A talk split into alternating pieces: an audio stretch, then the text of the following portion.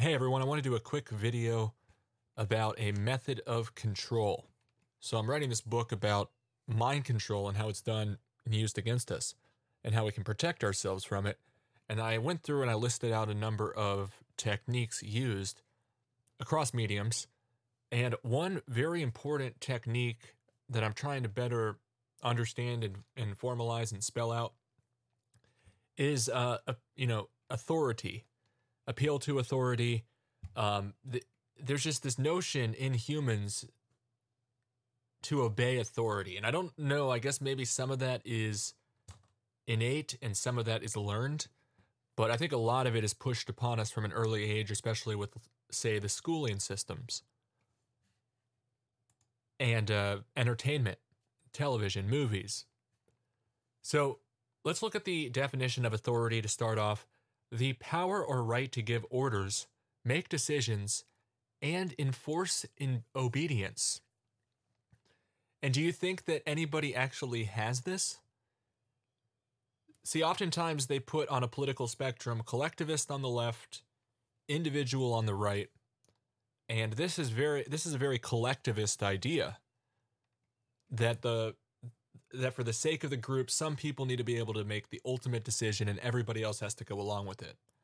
On the far right of that spectrum, where you just have people wanting to be left alone and you just want people uh, to be free and individual liberty and voluntarism, um, this doesn't make as much sense, except for maybe with a business or contracts or something where the employee wouldn't have the same say as the owner of the company. So there, there's cer- certain circumstances, I guess, where you would have uh, the need for authority within an organization. The problem is our entire society is one big organization that's a hierarchy and a social order. And that's why you have things like disorderly conduct and sedition and all these laws to prevent too much disrupt- disruption to the order. And then the higher up in the order the people are, the more authority they have. And then we have these institutions, like I call it Mr. Cage media, religion, corporations, academia, uh, governments, and entertainment. All these different institutions that, when infiltrated, can be wielded to great effect, to great influence. And um, oftentimes we see them played off each other, and then they they hold up these people. They say, These are the authorities. Everybody has to listen to what these people say. They get to make the decision. They get to give the orders. Everyone else has to follow the orders and say what they say or get censored.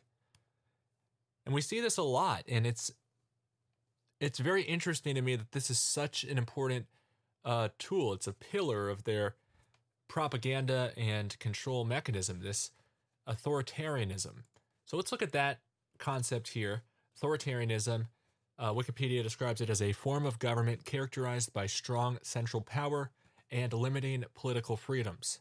Political scientists have created many typologies describing variations of authoritarian forms of government. Okay. Uh, but to me, it's just this, it's a very hierarchical uh, form of government, very oppressive if you're lower in the hierarchy, very great. Uh, well, relatively great if you're at the top of the hierarchy. If you're on the inside of the totalitarianism, it's a lot better than if you're not on the inside, and or if you're a dissenter, right? So the reason I bring this up, another well, the the first reason I was going to bring this up is because of what YouTube is telling us and what all these different tech companies are telling us um, about raising up authoritative outlets. And uh, let me show you this article here. This is YouTube's official blog, an article called The Four R's of Responsibility. And they talk about these four pillars of their program to rig the information flow. And they all start with an R. They have a, a one word header here. So the first one is remove. Remove content that violates our policy as quickly as possible. So they have content that's not allowed on their site and they, they will delete it. Number two, raise. Raise up authoritative voices when people are looking for breaking news and information. Now, that is key. Authoritative voices when people are looking for information, which is everything. everything of importance, at least to me, as somebody who's concerned about uh, censorship and the free flow of information and uh, independent voices, independent journalists, everyone having a fair shake. Um, I don't want them raising up authoritative voices when people are looking for information. Now, I guess I could be convinced if I agreed with their assessment of who was right. And I'm like, okay, well, yeah, let's put that at the top because that's that's right. But that's subjective. Well, it's not subjective, but people can I mean, I often come to the different I often come to a different conclusion assessment than these tech companies and I think that they're corrupt and they're going along with the program with these um, authority figures like the World Health Organization. We have right here uh, a joint statement from Facebook, Reddit, Google, LinkedIn, Microsoft, and Twitter and YouTube um, came out March 16th of this year, 2020. Remember, the pandemic was declared by the World Health Organization on March the 16th. And they all came out marching in lockstep, saying that they would defer to government agencies, government healthcare agencies, and that they would work collectively between all these different groups and the government to combat fraud and misinformation about the virus, elevating authoritative content on the platforms. So, just to finish the the four R's, the other ones are reward the trusted eligible creators and artists, and reduce the spread of content that brushes right up against our policy line. All right, and I could go, I could go in on all of this stuff and talk about um, the impact of the uh, you know the, the systemic impact of how they can reward people on videos or take away their their monetization when they do something wrong and they can get people to toe the line and and use the carrot and the stick as appropriate all with artificial intelligence and we will talk about that in future but i want to focus this episode on authority authoritarianism authoritative voices and why this is a technique used against us and how it's used against us so the last R is reduce, reduce the spread of content that brushes up against our policy line. So that's the shadow banning. That's where they reduce the spread.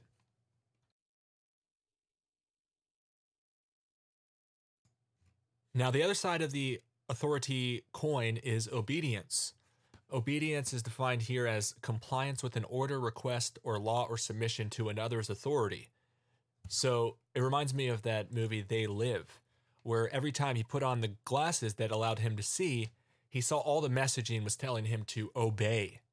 And that's really what we get subliminally, from a very young age. I mentioned the schooling system earlier and how we're taught, we're forced really to um, be obedient to our teacher's authority and our parents' authority. Uh, from a very young age, we're taught to get in line and not be the squeaky wheel. Now, this is very interesting um, just the other day, a few days ago on 10 2,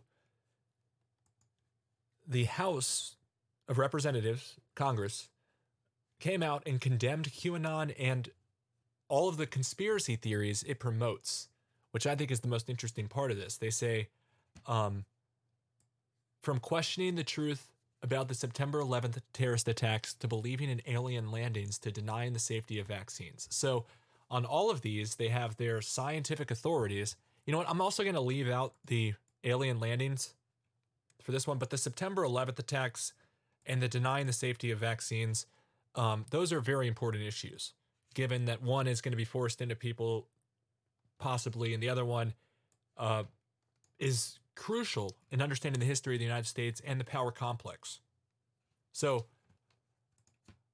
I just think it's very interesting that all of these same issues all get attacked by all of the different institutions. The government attacks it, the tech companies attack it, the media attacks it, the corporations attack it, entertainment attacks it. Why? Is it because it's wrong or is it because they want to use their authoritarianism on people's minds? So, speaking of authority, let's think of some of these authoritative voices that Google props up. And the uh, the new the uh, government here, Congress, House of Representatives, some of the news outlets that they prop up. Well, BBC and CNN, right? Those are two of the most authoritative uh, news outlets. Well, watch this. They pre reported by 30 minutes one of the most anomalous events in the history of mankind the World Trade Center Building 7 building uh, falling directly into its footprint at near free fall speed completely. Um, it's crazy. Watch this. BBC and CNN pre report Building 7's anomalous implosion as if it already collapsed. How did CNN and BBC pre report on the near total, symmetrical, and nearly free fall collapse of the 47 story tall steel structure called the Salomon Brothers Building, World Trade Center 7? How did they have this foreknowledge? I think this is very telling as it points and strongly implicates that CNN and BBC were in on the plot. They were in on the script, or they were trusting people and are covering up for people who were in on the script, in on the plot. It's one or the other. And right after internet researchers started finding this and calling this out, BBC started doing damage control. They had an article called Part of the Conspiracy question mark where they said that they had nothing to do with pre-reporting building 7. And then after getting so much flack about lying about it, in that article. They had to come out in an article called Part of the Conspiracy question mark part 2 where they admitted that they pre-reported the collapse of building 7. But they say that they got it from somebody else probably. They're like, I don't I don't know how we could have pre-reported it, but somebody else pre-reported it too, so we must have heard it from them. Totally nonsensical. We can't believe these people. They've proven themselves to be deceivers.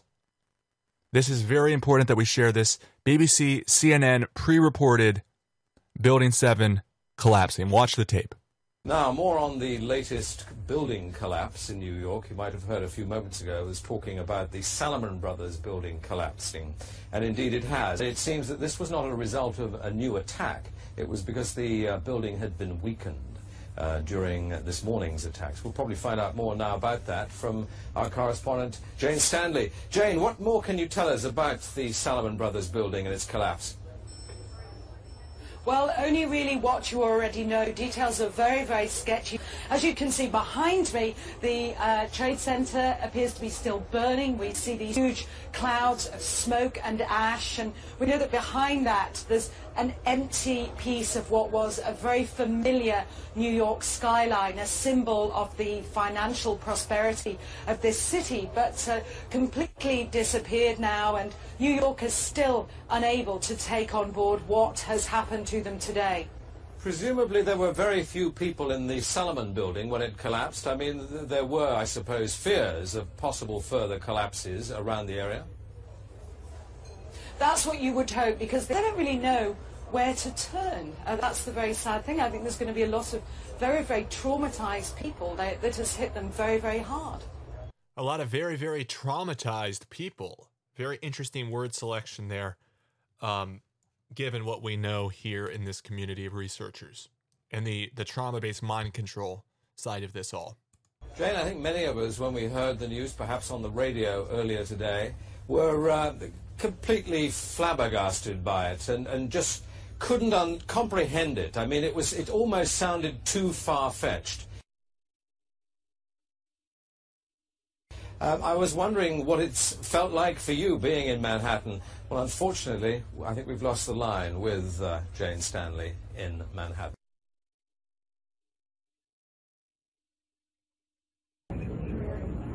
Now, here we're going to show you a videotape of the collapse itself. Describe that. Now we go to videotape, the collapse of this building.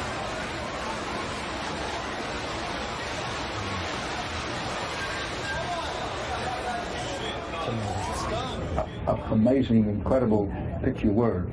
Too far-fetched. For the third time today, it's reminiscent of those pictures we've all seen too much on television before when a building was deliberately destroyed, destroyed by well-placed dynamite to knock it down. Peres, the Israeli foreign minister, a long-time Israeli leader in any number of governments, joining us from Jerusalem tonight, where it is a little bit after 11 o'clock, about 10 minutes after 11. Thank you, sir, for joining us.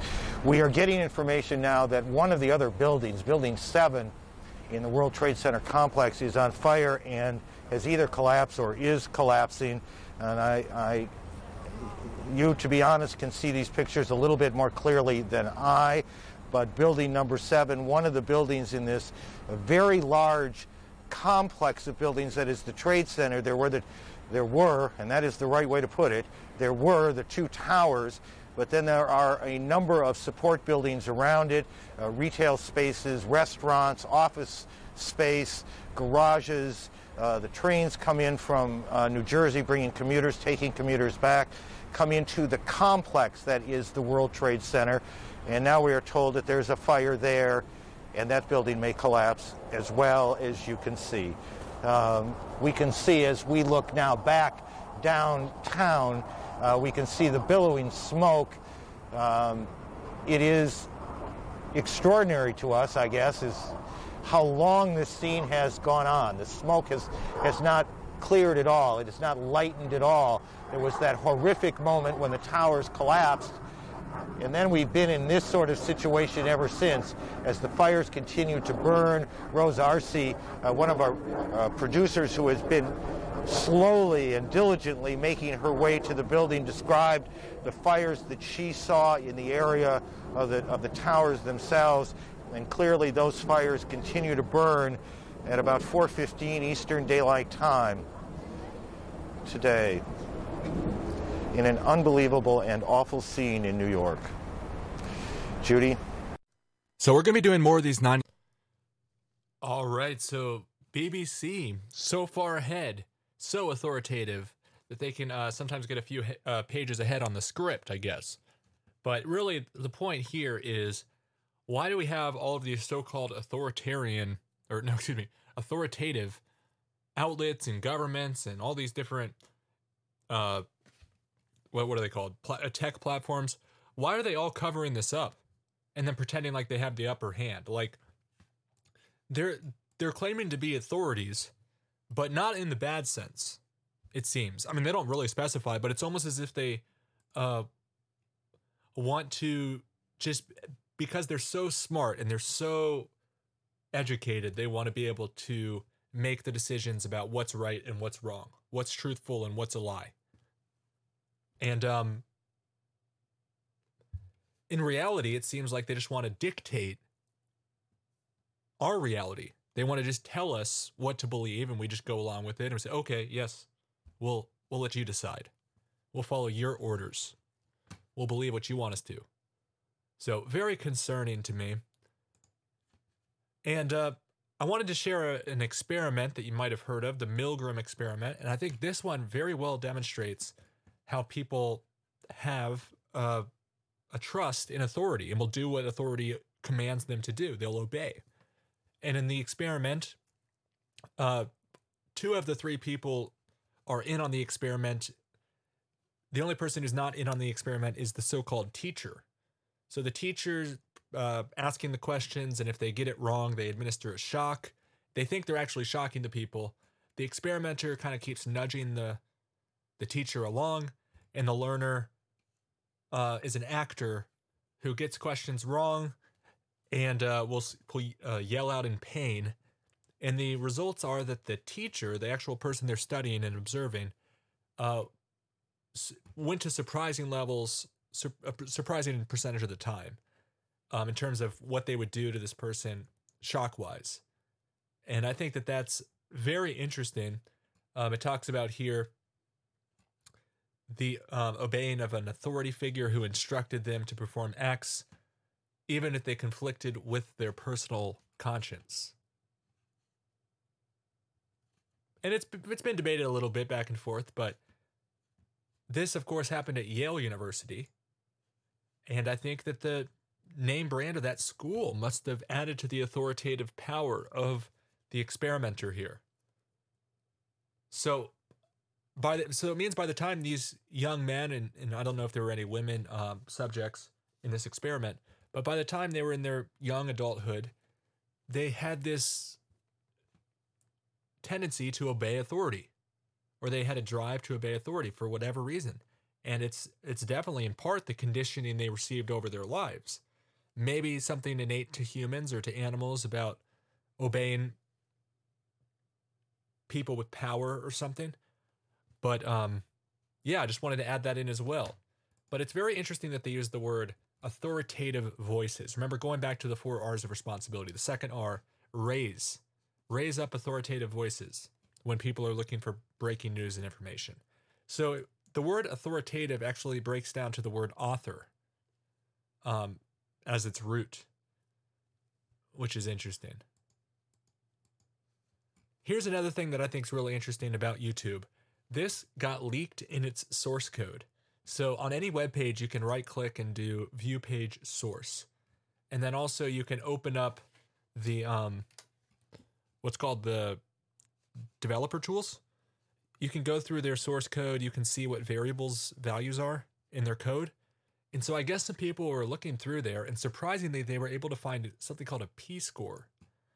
And I don't know if Google intended for that to get out there or they if they thought people wouldn't figure out what it meant, but it's a very interesting insight into how YouTube makes decisions. So they they've told us before that they prop up authoritative voices, but let's look at how they kind of do that behind the scenes as well.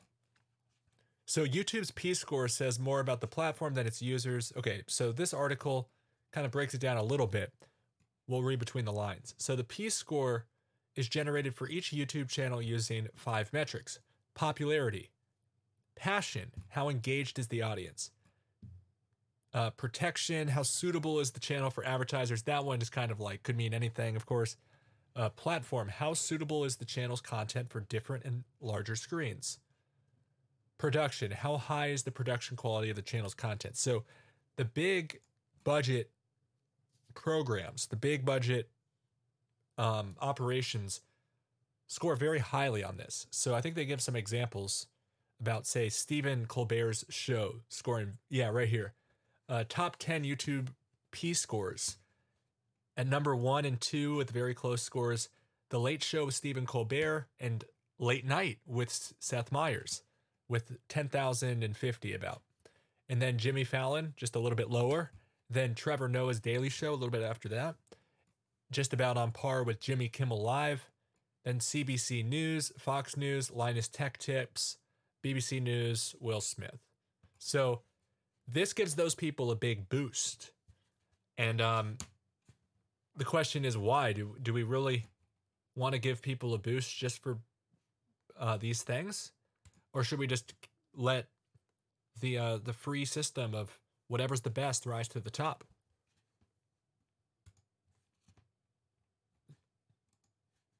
So I also want to uh, cover here this this document, silent weapons for quiet wars. There's this part here that I think is very interesting. The public might instinctually feel that something is wrong, but that is because of the technical nature of the silent weapon. They cannot express their feeling in a rational way or handle the problem with intelligence. Therefore, they do not know how to cry for help and they do not know how to associate with others to defend themselves against it. So I feel like they're just like telling us in our face, or maybe we intercepted this document that we weren't supposed to get, or maybe it's a hoax and somebody is just uh, trying to stir up some emotions in us. But this is this is a very well worded, sinister idea here that it's so confusing. They're working on so many levels that we couldn't even possibly piece it together and explain it and defend it as a defend ourselves as a group. And it just I don't know, it's it's so in my face that I just want to prove them wrong and I want to figure it out, express it in a rational way, handle the problem with intelligence and associate with others. So that was one reason why I did this episode here. Um, method of control, authority, because I really wanted to start deep diving into what is it about authority that makes it such a good tool for the controllers to exploit. And there's all sorts of different things that go along with it that keep it in power. And there's this illusion. There's things like um, collective punishment, for for instance, or just policing, schooling, uh, childhood, which a lot of times the parents will be delegated their their uh, their roles and they it's just part of the culture and the parents don't even know what they're doing. And i was trying to look for it real quick. I, I couldn't find it offhand but um, project veritas had a very interesting leak about youtube and they had some sort of a credibility score or an authority score where certain ones got a big boost and other ones got a big uh, decline suppression and uh, that makes sense uh, given how they're they're raised, they say in plain black and white right here. They want to raise up authoritative voices when people are looking for breaking news and information. So to raise up authoritative voices, they have to somehow decide who's authoritative, right? And that's a big decision if they're going to raise up the authoritative voices.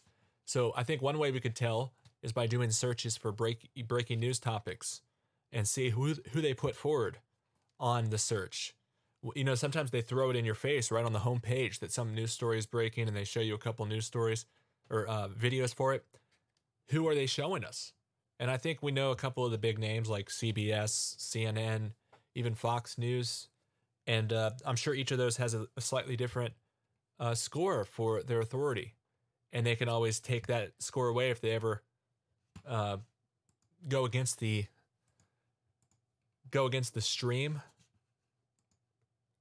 But yeah, that's that's what I wanted to cover here as far as authoritarianism, this whole notion of rule by authority in this hierarchical system where they teach everyone to respect authority, obey authority, and then for the most part that does all the heavy lifting for them.